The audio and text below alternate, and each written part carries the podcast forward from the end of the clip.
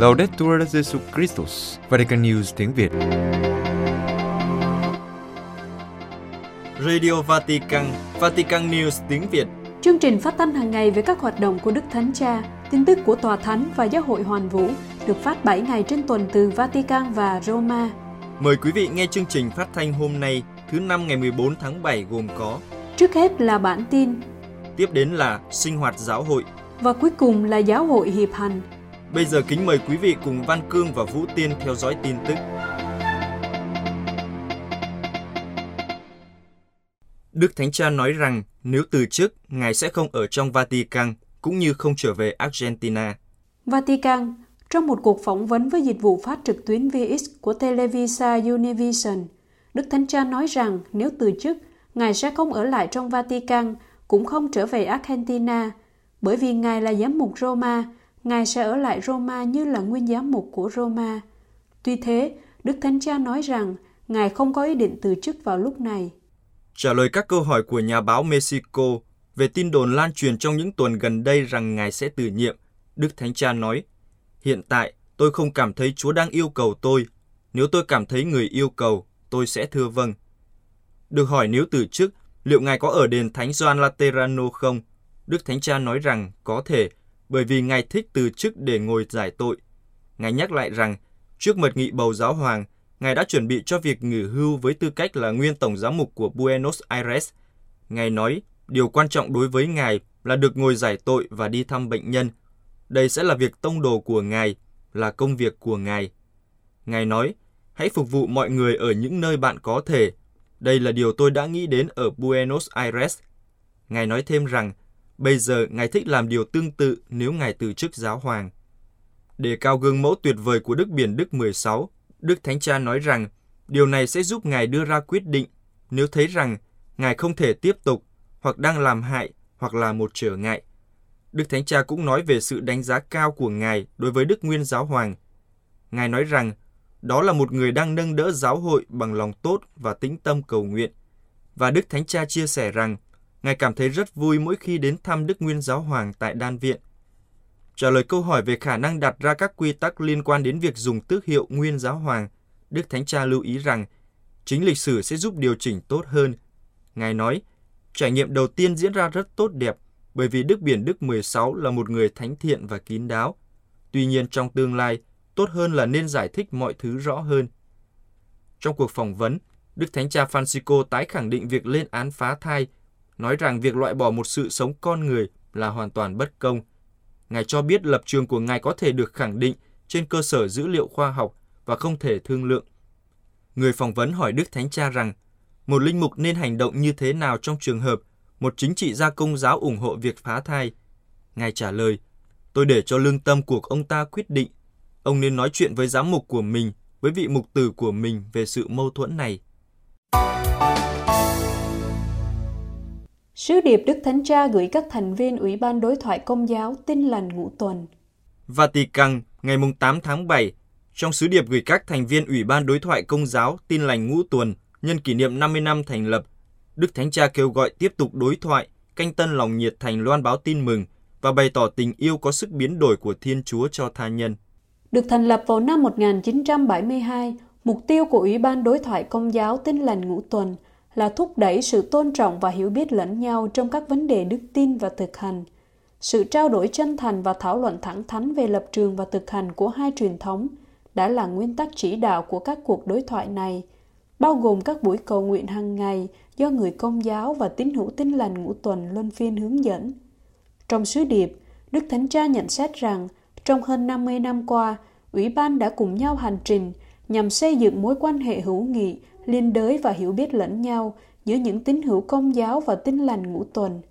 Ngài hy vọng dịp kỷ niệm này sẽ củng cố những mối dây liên kết này và canh tân lòng nhiệt thành của các thành viên trong việc loan báo với tư cách là các môn đệ truyền giáo, niềm vui của tin mừng trong cộng đồng giáo hội và trong toàn xã hội. Đức Thánh Cha nhắn nhủ rằng, bằng cách làm chứng cho lời cầu nguyện của Chúa, xin cho tất cả nên một, quý vị sẽ có thể giúp anh chị em của chúng ta cảm nghiệm trong tâm hồn họ và sống sức mạnh biến đổi của tình yêu, lòng thương xót và ân sủng của Thiên Chúa. Tòa Thánh khẳng định cần một ngoại giao không phản ứng nhưng ngăn ngừa. Roma phát biểu bên lề buổi giới thiệu cuộc gặp gỡ tình bạn giữa các dân tộc lần thứ 43 hôm thứ Ba ngày 12 tháng 7 năm 2022. Đức Tổng giám mục Paul Richard Gallagher, Ngoại trưởng Tòa Thánh nhấn mạnh rằng thế giới ngày nay cần một ngoại giao không phản ứng nhưng ngăn ngừa. Cuộc gặp gỡ tình bạn giữa các dân tộc lần thứ 43 dự kiến sẽ diễn ra từ ngày 20 đến 25 tháng 8 năm 2022 tại Rimini, Trung Ý. Đại diện Tòa Thánh Đức Tổng giám mục Gallagher đã tham gia buổi giới thiệu sự kiện này. Bên lề cuộc họp, Ngoại trưởng Tòa Thánh đã trả lời các câu hỏi của các nhà báo liên quan đến cuộc chiến ở Ukraine về ngày giờ Đức Thánh Cha sẽ viếng thăm Ukraine, về những gì Đức Tổng Giám mục đã tận mắt chứng kiến khi viếng thăm vùng đất chiến tranh. Về khía cạnh ngoại giao, Ngoại trưởng Tòa Thánh nói, chúng ta phải nhìn nhận một sự thất bại về ngoại giao. Ngoại giao đã không thành công, không biết tránh cuộc khủng hoảng này. Vào năm 2015, khi tôi từ Úc đến Roma, Đức Thánh Cha đã nói với tôi rằng Ngài không muốn một ngoại giao phản ứng nhưng có thể dự đoán những điều có thể xảy ra, một ngoại giao phòng ngừa. Ukraine nói với chúng ta rằng chúng ta phải cố gắng lường trước các cuộc xung đột. Ngoại giao phải có khả năng nhìn thấy mức độ nghiêm trọng của những gì đang xảy ra trên thế giới. Ngoại giao phải tái khẳng định nguyên tắc cơ bản của luật pháp quốc tế. Tất cả những gì đang xảy ra cho thấy sự thất bại của chúng ta. Có lẽ chúng ta chưa nói gì về điều này, chúng ta không thể im lặng trước bạo lực. Đức Tổng giám mục Gallagher khẳng định rằng, mặc dù việc tiếp đón những người chạy trốn khỏi chiến tranh đang diễn ra khắp châu Âu, nhưng có nguy cơ là mọi người mệt mỏi. Chính phủ Thụy Sĩ đã tái khởi động cuộc tái sinh tinh thần và vật chất cho Ukraine, nhưng theo ngài, có lẽ còn quá sớm để nói về việc tái thiết, nhưng dù sao có một thái độ tích cực là điều tốt.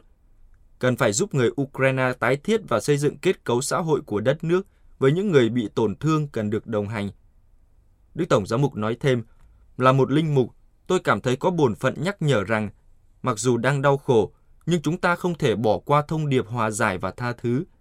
Ở châu Âu, chúng ta đã chứng kiến phép màu hòa bình như sự hòa giải giữa Pháp và Đức sau vài năm chiến tranh thế giới thứ hai. Tất nhiên, chúng ta phải đối mặt với một số tổ chức quốc tế như Tổ chức Hợp tác Phát triển Kinh tế, Liên minh châu Âu và Liên Hiệp Quốc. Ngoại trưởng Tòa Thánh kết luận với lời kêu gọi mọi người không được quên cuộc khủng hoảng Ukraine. Ngày nay, dường như các tin tức về chiến tranh hay bị lãng quên.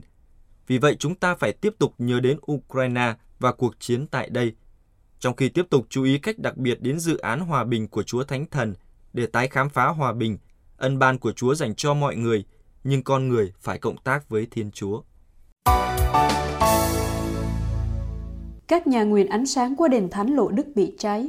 Lộ Đức, vào đêm thứ Bảy rạng sáng Chúa Nhật ngày 10 tháng 7, một đám cháy đã bùng lên bên trong các nhà nguyện ánh sáng của đền thánh Đức Mẹ Lộ Đức, nơi các tín hữu hành hương đặt nến cầu nguyện. Đám cháy nhanh chóng được khống chế, nhưng theo Đức ông Oliver, giám đốc điều hành đền thánh, đám cháy đã gây thiệt hại lớn cho trung tâm thánh mẫu. Các nhà nguyện ánh sáng nằm đối diện với các bể tắm của đền thánh, một điểm dừng chân cần thiết trên con đường dẫn từ hang đá đến các mặt nước. Đây là nơi mỗi năm các tín hữu hành hương thắp 380 tấn nến, và có thể thắp sáng 4.000 ngọn nến cùng một lúc. Đám cháy đã làm cho ba nhà nguyện hư hoại hoàn toàn trong đêm thứ Bảy rạng sáng Chúa Nhật. Những thiệt hại do thảm họa gây ra là rất lớn. Ước tính, việc tái xây dựng các nhà nguyện và thay thế vật liệu cần tới ít nhất 1,5 triệu euro. Đức ông Dumas cho biết, đây là một thiệt hại lớn cho trung tâm thánh mẫu. Đền thánh hiện vẫn còn đang phải chịu hậu quả của cuộc khủng hoảng sức khỏe. Việc cho phép các tín hữu hành hương bày tỏ lòng sùng kính Đức Mẹ bằng cách đốt một ngọn nến là một ưu tiên mục vụ đối với đền thánh Lộ Đức.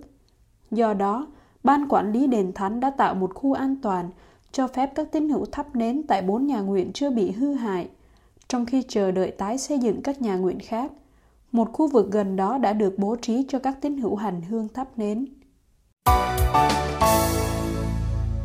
Các giáo hội Kitô kêu gọi Tổng thống Hoa Kỳ quan tâm đến các Kitô hữu ở thánh địa. Roma, Hội đồng các giáo hội Kitô thế giới kêu gọi Tổng thống Hoa Kỳ quan tâm đến hoàn cảnh của các giáo hội và của các Kitô hữu ở thánh địa. Ông Joe Biden, Tổng thống Hoa Kỳ bắt đầu thực hiện chuyến công du trong 4 ngày từ 13 đến 16 tháng 7 tới Israel, bờ Tây bị chiếm đóng và Ả Rập Xê Út. Nhân dịp này, Hội đồng các giáo hội Kitô thế giới đã kêu gọi Tổng thống lắng nghe và phản hồi tiếng nói của các Kitô ở thánh địa, bởi vì hiện các Kitô hữu ở đây tiếp tục phải chịu đựng bạo lực phân biệt đối xử.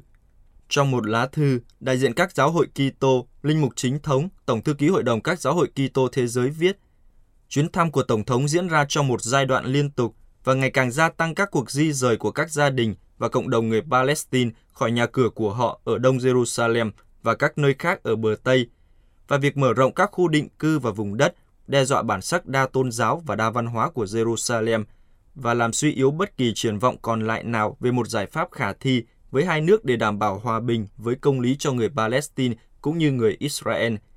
Bên cạnh việc tịch thu tài sản, trong những năm gần đây đã có sự gia tăng rõ rệt về phân biệt đối xử, lạm dụng, phá hoại, đốt phá và tội ác thù địch đối với các Kitô hữu, giáo sĩ và nhà thờ.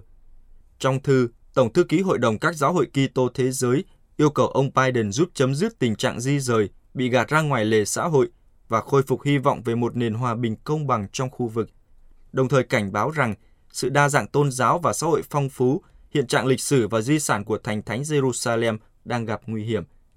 Tổng thư ký kêu gọi Tổng thống Hoa Kỳ và tất cả những người có thiện trí công nhận Jerusalem là nơi thánh thiêng đối với ba tôn giáo và là thành phố của hai dân tộc. Hãy lên tiếng nói và hành động để bảo đảm tầm nhìn và hy vọng này, chống lại những người tìm cách thay thế, loại trừ và gạt những người khác ra bên lề. Cuối thư, Tổng thư ký viết, tôi cầu nguyện để trong khi thực hiện chuyến công du, Tổng thống sẽ được truyền cảm hứng với tầm nhìn về hòa bình bao gồm và Ngài sẽ được ban cho sự khôn ngoan và bản lĩnh để tìm kiếm và theo đuổi hòa bình này. Chính phủ Đông Timor được kêu gọi bảo tồn các địa điểm du lịch tôn giáo. Đông Timor, Tổ chức Liên tôn về du lịch tôn giáo ở Đông Timor đã thúc giục chính phủ đưa ra các quy định đặc biệt để bảo tồn những địa điểm tâm linh sẽ trở thành địa điểm du lịch tôn giáo. Theo cha Angelo Sansina, Chủ tịch Hiệp hội Du lịch Tôn giáo của Đông Timor, những quy định như vậy là cần thiết để đảm bảo rằng những nơi thánh thiêng được bảo tồn tốt để phục vụ ngành du lịch đang được phát triển. Cha cho biết, hiện không có quy định ràng buộc nào đối với các địa điểm du lịch tôn giáo, ví dụ như về những gì được phép và những gì bị cấm tại những nơi này, cũng như trách nhiệm bảo trì các địa điểm. Bởi vì không có những quy định bảo tồn, nên những nơi này bị bỏ quên và có rất nhiều rác. Cha nêu ví dụ là tượng Chúa Kitô vua và công viên Thánh Gioan Phaolô II được thực hiện để kỷ niệm chuyến thăm của thánh nhân vào năm 1989, hiện là những nơi phổ biến để mọi người tập thể dục. Cha nhận định rằng đây là những nơi linh thiêng chỉ nên tập trung vào các hoạt động tâm linh. Khi chúng được sử dụng cho các hoạt động khác, điều này làm giảm giá trị của điểm tham quan. Cha Sansina cho biết, một quy hoạch tổng thể cho các địa điểm du lịch tôn giáo đang được hoàn thiện. Theo ông Gelino Soares, Tổng Giám đốc về du lịch của Bộ Du lịch Thương mại và Công nghiệp, chính phủ sẽ xem xét đề xuất này. Ông cho biết, chính phủ đã đưa du lịch trở thành một trong những chương trình chính của việc phát triển quốc gia, nhưng vẫn còn nhiều điều chưa làm được. Timor-Leste đang tìm cách đa dạng hóa nền kinh tế để phá vỡ sự phụ thuộc vào xăng dầu, vốn chiếm khoảng 70% tổng sản phẩm nội địa và hơn 80% thu nhập hàng năm của đất nước. Du lịch đã trở thành một trong những mục tiêu chính với việc chính phủ đưa ra một chương trình đặc biệt để phát triển vào năm 2017. Ước tính đến năm 2030, doanh thu từ du lịch sẽ đạt 150 triệu đô la Mỹ và số việc làm trong ngành sẽ lên đến 15.000. Con số này sẽ được củng cố bởi 200.000 du khách quốc tế mỗi năm vào năm 2030 so với 55.000 vào năm 2014. Một trong những trọng tâm để đạt được mục tiêu đó là khai thác tối đa tiềm năng du lịch tôn giáo. Cha Sansina cho biết mục tiêu sẽ có thể đạt được thông qua các chương trình có kế hoạch và có thể tính toán được. Theo cha, cho đến nay họ đã xác định được tiềm năng du lịch tôn giáo của từng tôn giáo tại năm thành phố ở quốc gia có đa số người công giáo, bao gồm cả các chiến lược phát triển và quảng bá. Quý vị vừa theo dõi bản tin ngày 14 tháng 7 của Vatican News tiếng Việt. Vatican News tiếng Việt Chuyên mục Sinh hoạt giáo hội Lịch sử truyền giáo của giáo hội công giáo tại Đài Loan Kính thưa quý tín giả, nhân dịp kỷ niệm 80 năm thiết lập quan hệ ngoại giao giữa Đài Loan và Tòa Thánh, hôm 11 tháng 7, Đại sứ quán Đài Loan cạnh Tòa Thánh đã tổ chức một hội nghị mang tên Đài Loan tươi đẹp, cánh đồng của Chúa, nói về lịch sử và các khuôn mặt của sự hiện diện của công giáo trên đảo này. Tại sự kiện có sự hiện diện của đại sứ Matthew Lee và Đức Tổng giám mục Rotas Ruwamwa, Tổng thư ký Bộ Truyền giáo. Gianni Rivelle, nhà truyền giáo thuộc Hội truyền giáo Giáo hoàng Hải ngoại, gọi tắt là PIME, cha Felix Jack, nhà truyền giáo dòng thánh Camiliano, và cha Pauline Patawa Kubuya, phó tổng thư ký của Bộ Đối thoại Liên Tôn, đã có những bài tham luận. Sau đây, chúng tôi xin gửi đến quý vị bài nói chuyện của cha Gianni Crivelle, từng là nhà truyền giáo ở Cao Hùng và Đại Bắc từ năm 1991 đến 1994 về chủ đề lịch sử truyền giáo của giáo hội công giáo tại Đài Loan. Năm 1624, người Hà Lan chiếm đóng phần phía nam của Đài Loan. Ba năm sau, một quan chức và nhà truyền giáo người Hà Lan trình bày một báo cáo về dân số địa phương. Chỉ có vài trăm ngư dân Trung Quốc đến tỉnh Phúc Kiến, phần lớn thuộc các nhóm sắc tộc. Vào năm 1626, người Tây Ban Nha đến miền Bắc Đài Loan. Họ gọi nó là Formosa, hòn đảo xinh đẹp. Người Tây biết đến Đài Loan với tên thuộc địa này. Các nhà truyền giáo dòng Đa Minh thuộc tỉnh dòng Mân Côi, những người đã làm việc ở Philippines và Nhật Bản cũng đến Đài Loan. Họ gồm hai người Tây Ban Nha và 11 người Nhật Bản. Họ đã xây dựng nhà thờ đầu tiên và thành lập các cộng đồng cơ long và đạm thủy ở vùng phía Bắc. Bắt đầu từ năm 1631, các tu sĩ Francisco người Tây Ban Nha và Ý đã đến Đài Loan như điểm dừng chân để vào Trung Quốc. Từ Đài Loan, họ vượt eo biển để đổ bộ vào Phúc Kiến. Bằng cách này, họ đã tránh được Macau, nơi dưới quyền Bồ Đào Nha, và có các tu sĩ dòng tên đang truyền giáo. Năm 1633, hai tu sĩ dòng Francisco và hai tu sĩ Đa Minh, trong đó có Antonio Maria Capalero và Domingos Morales, vào Trung Quốc theo con đường này. Năm 1642, các nhà truyền giáo công giáo và người Tây Ban Nha bị người Hà Lan trục xuất khỏi công ty Đông Ấn Thống Nhất. Như vậy đã kết thúc cuộc truyền giáo đầu tiên của người công giáo tại Đài Loan. Năm 1662, nhà lãnh đạo Trung Quốc Trịnh Thành Công, người được xem là thừa kế ngai vàng của triều đại nhà Minh và đã tham gia vào cuộc kháng chiến chống lại sự chinh phục của người Mãn Châu đối với Trung Quốc, đã chiếm giữ pháo đài Đài Nam, trung tâm của sự hiện diện của người Hà Lan. Người Hà Lan buộc phải rời khỏi Đài Loan. 20 năm sau vào năm 1683, nhà Thanh đánh bại triều đại ngắn ngủi của Trịnh Hoàng Công và mở rộng quyền kiểm soát đối với Đài Loan để phá vỡ sự chống cự cuối cùng của nhà Minh. Sau đó, Bắc Kinh lần đầu tiên thực hiện quyền kiểm soát đối với hòn đảo này. Giai đoạn thứ hai, cuộc truyền giáo khó khăn của người Tây Ban Nha. Vào năm 1895, Đài Loan được nhượng cho Nhật Bản sau hiệp ước Shimonoseki. Trong khoảng thời gian ngắn giữa việc ký kết và việc chiếm hữu, nước Cộng hòa Formosa đã được tuyên bố thành lập Năm 1945, Đài Loan được trao trả cho Trung Quốc sau thất bại của Nhật Bản trong Thế chiến thứ hai. Trong khi đó, lịch sử của sự hiện diện của công giáo được nối lại vào năm 1859, cũng nhờ các tu sĩ Đa Minh Tây Ban Nha, những người đã hoạt động ở tỉnh Phúc Kiến trong hai thế kỷ. Từ Hạ Môn, các nhà truyền giáo đã vượt qua eo biển và định cư ở Cao Hùng, thành phố chính ở phía nam của hòn đảo. Trong 90 năm, cho đến khi tượng giới thạch đến vào năm 1949, các tu sĩ Đa Minh là những nhà truyền giáo công giáo duy nhất trên đảo. Công việc của các tu sĩ Đa Minh không hề dễ dàng bởi vì thành phần sắc tộc, xã hội và văn hóa trên đảo rất phức tạp. Những người theo công giáo rất hiếm. Vào cuối thế kỷ 19, người công giáo chỉ có hơn 1.000 người, tập trung ở một vài ngôi làng nơi các cộng đồng sống biệt lập với bối cảnh. Đặc biệt phải kể đến ngôi làng nhỏ Vạn Khâm, cách Cao Hùng 60 cây số về phía nam. Toàn bộ ngôi làng theo đạo công giáo từ những năm 1860 và giữ đạo bất chấp sự thù địch của chính quyền và các làng lân cận. Thậm chí ngày nay nó là một nơi đặc biệt. Ở Vạn Khâm, việc thực hành đức tin vẫn còn mạnh mẽ và nhiều ơn gọi tu sĩ nảy sinh ở đây. Tại đền thờ, lễ Đức Mẹ Vô Nhiễm Nguyên Tội được cử hành rất trọng thể vào ngày 8 tháng 12. Vào dịp đó, đức tin được thể hiện thông qua sự kết hợp giữa các yếu tố truyền thống của Trung Quốc, phong tục của người dân địa phương và các hình thức tôn giáo kế thừa từ các nhà truyền giáo Tây Ban Nha. Nhưng ở phần còn lại của Đài Loan, giáo hội phát triển chậm chạp. Chúng viện đầu tiên chỉ được mở vào năm 1920. Sự hiện diện của người Nhật đã đặt các ký hữu vào một tình thế khó khăn – để mối quan hệ với chính phủ Nhật Bản được dễ dàng, vào năm 1912, Đài Loan trở thành một quận tự trị nói tiếng Nhật, tách khỏi Hạ Môn.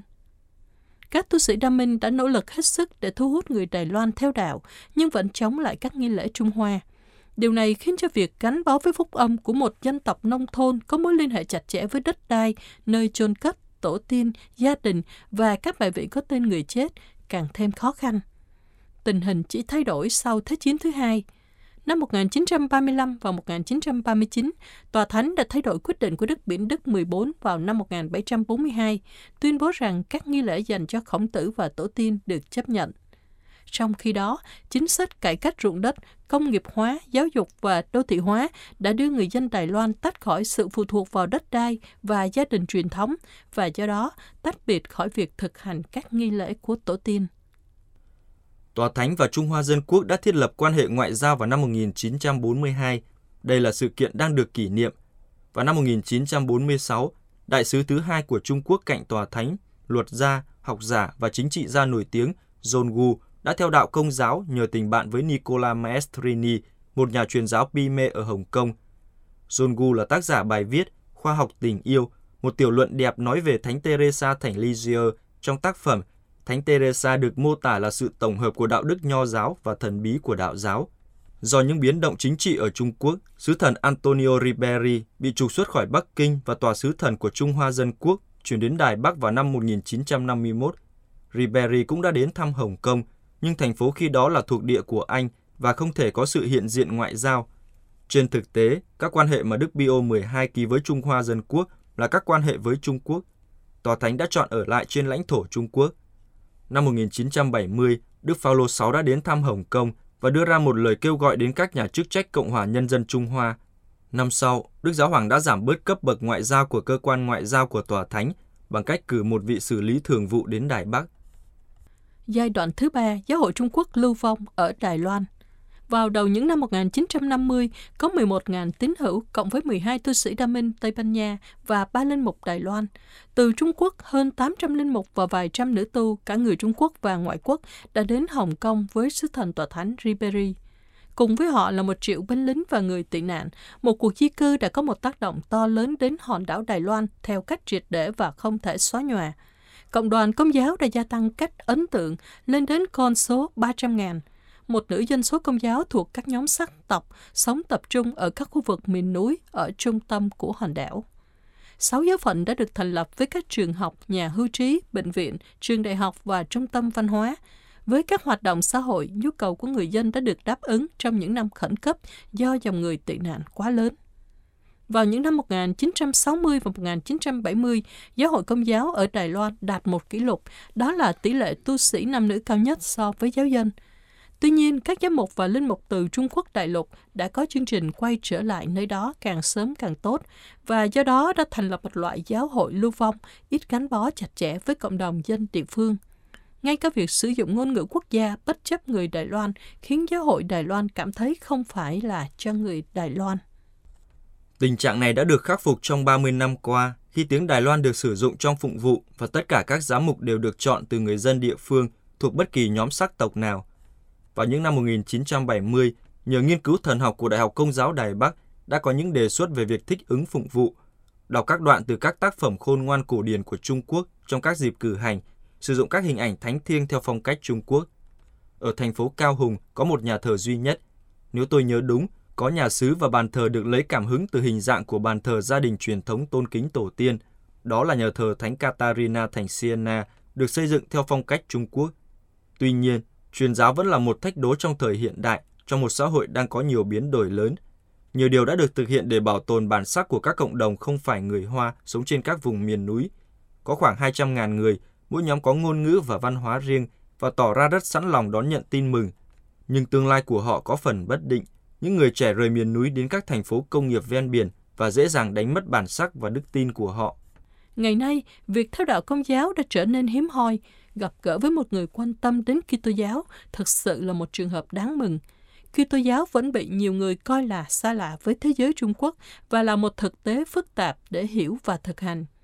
Nhưng cũng có những nỗ lực đáng kể được thực hiện đối với xã hội và những người trẻ tuổi. Nó không nhắm đến thành công về số lượng, nhưng nhắm là chứng tá đáng tin cậy của tin mừng trong một tiến trình loan báo tin mừng của đoàn chiên nhỏ bé. Ở Đài Bắc, tôi đã bị ấn tượng bởi quyết định đón nhận đức tin của một thanh niên Đài Loan. Về mặt con người mà nói, nó không mang lại bất kỳ lợi thế nào, Thực sự sự lựa chọn này bao hàm những khó khăn và chống đối từ phía gia đình và bạn bè. Do đó, đối với tôi, nó dường như là một hoạt động thực sự của ân sủng. Tôi kết thúc với suy nghĩ này. Hoàn cảnh lịch sử đã buộc Đài Loan và Tòa Thánh đồng hành với nhau trong nhiều năm. Đài Loan không thể bị coi là một di sản lịch sử đơn thuần mà người ta có thể loại bỏ. Đài Loan tuy nhỏ, nhưng câu chuyện của nó có ý nghĩa rất lớn. Ở đây giáo hội được tự do và bình an, có tự do, đa nguyên, đối thoại giữa các tín đồ của các tín ngưỡng khác nhau và dân chủ. Nó không phải là chuyện nhỏ trong thời đại mà tự do, đối thoại và dân chủ không được yêu thích lắm.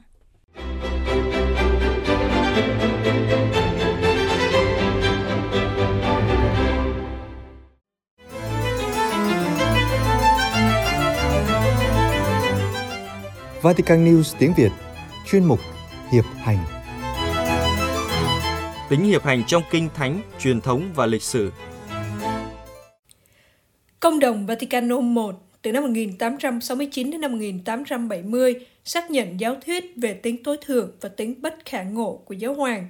Quyền tối thượng của giám mục Roma mà với Ngài, nơi Thánh Phêrô, nguyên lý và nền tảng vĩnh viễn và hữu hình của sự hiệp nhất đức tin và sự hiệp thông được thiết lập, được công đồng trình bày như một thừa tác vụ nhằm đảm bảo sự hiệp nhất và tính bất khả phân chia của giám mục đoàn để phục vụ đức tin của dân Chúa.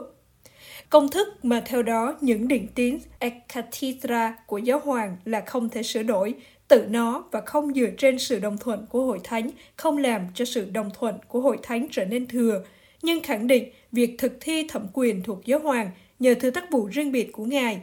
Điều này được phát sinh nhờ sự tham vấn được thực hiện thông qua các giám mục trong toàn thể dân chúa. Đó là điều mà chân phước Pio 9 đã muốn khi hướng tới việc định tín tín điều vô nhiễm nguyên tội. Lối tiếp cận này cũng được Đức Pio 13 thực hiện liên quan đến định tín tín điều về Đức Mẹ Maria.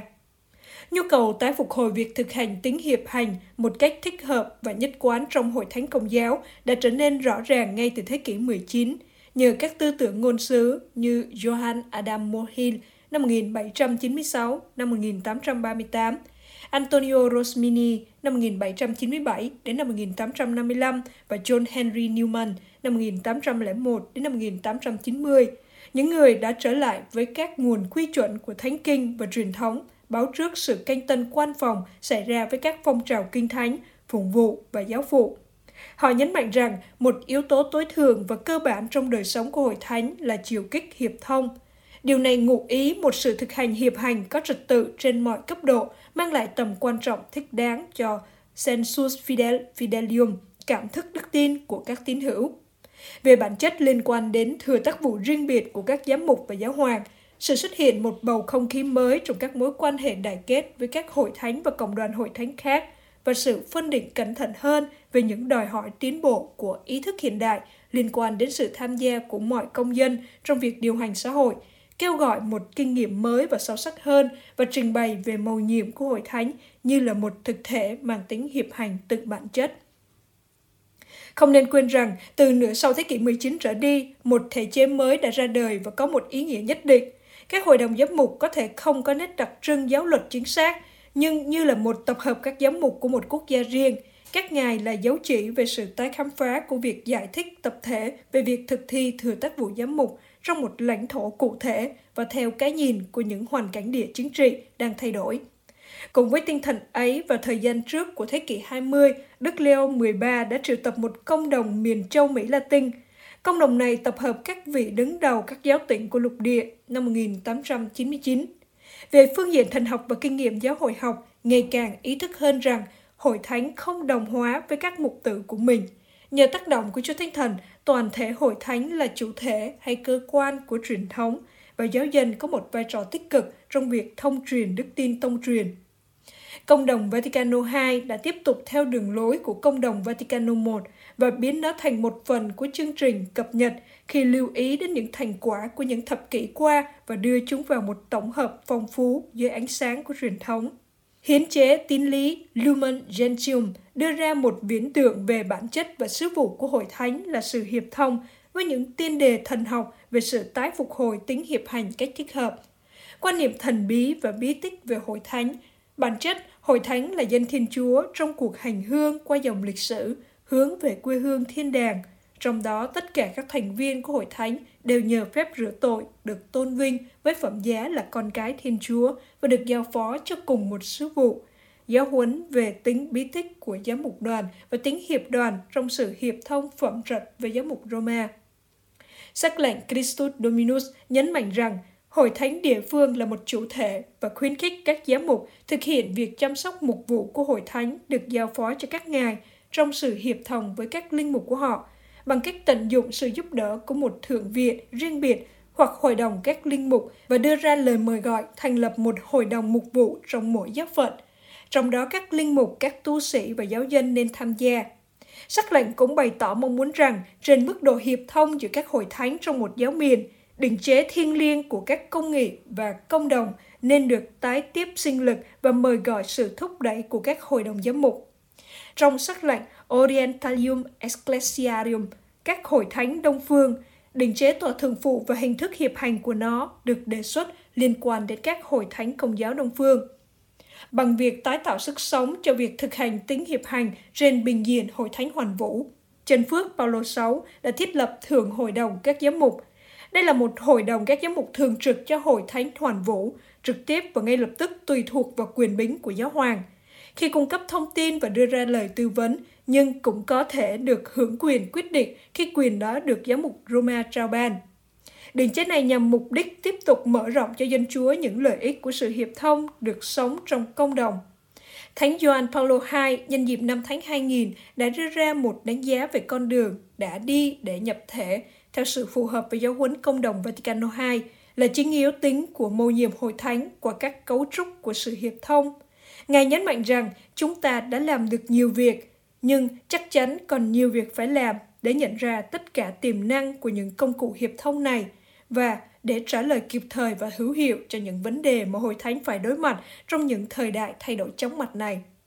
Trong hơn 50 năm trôi qua kể từ công đồng cuối cùng cho đến hôm nay, nhận thức về hội thánh là hiệp thông đã phát triển trong nhiều thành phần dân chúa và đã có những kinh nghiệm tích cực về tính hiệp hành ở cấp giáo phận, cấp miền và cấp hoàn vũ.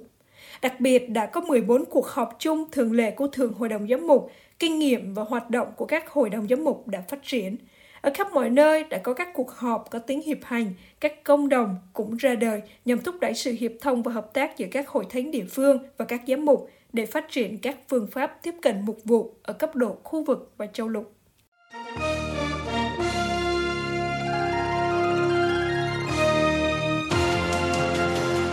Cảm ơn quý vị và các bạn đã chú ý lắng nghe. Hẹn gặp lại quý vị và các bạn trong buổi phát của Vatican News vào ngày mai. Laudetur Jesus Christus, ngợi khen Chúa Giêsu Kitô.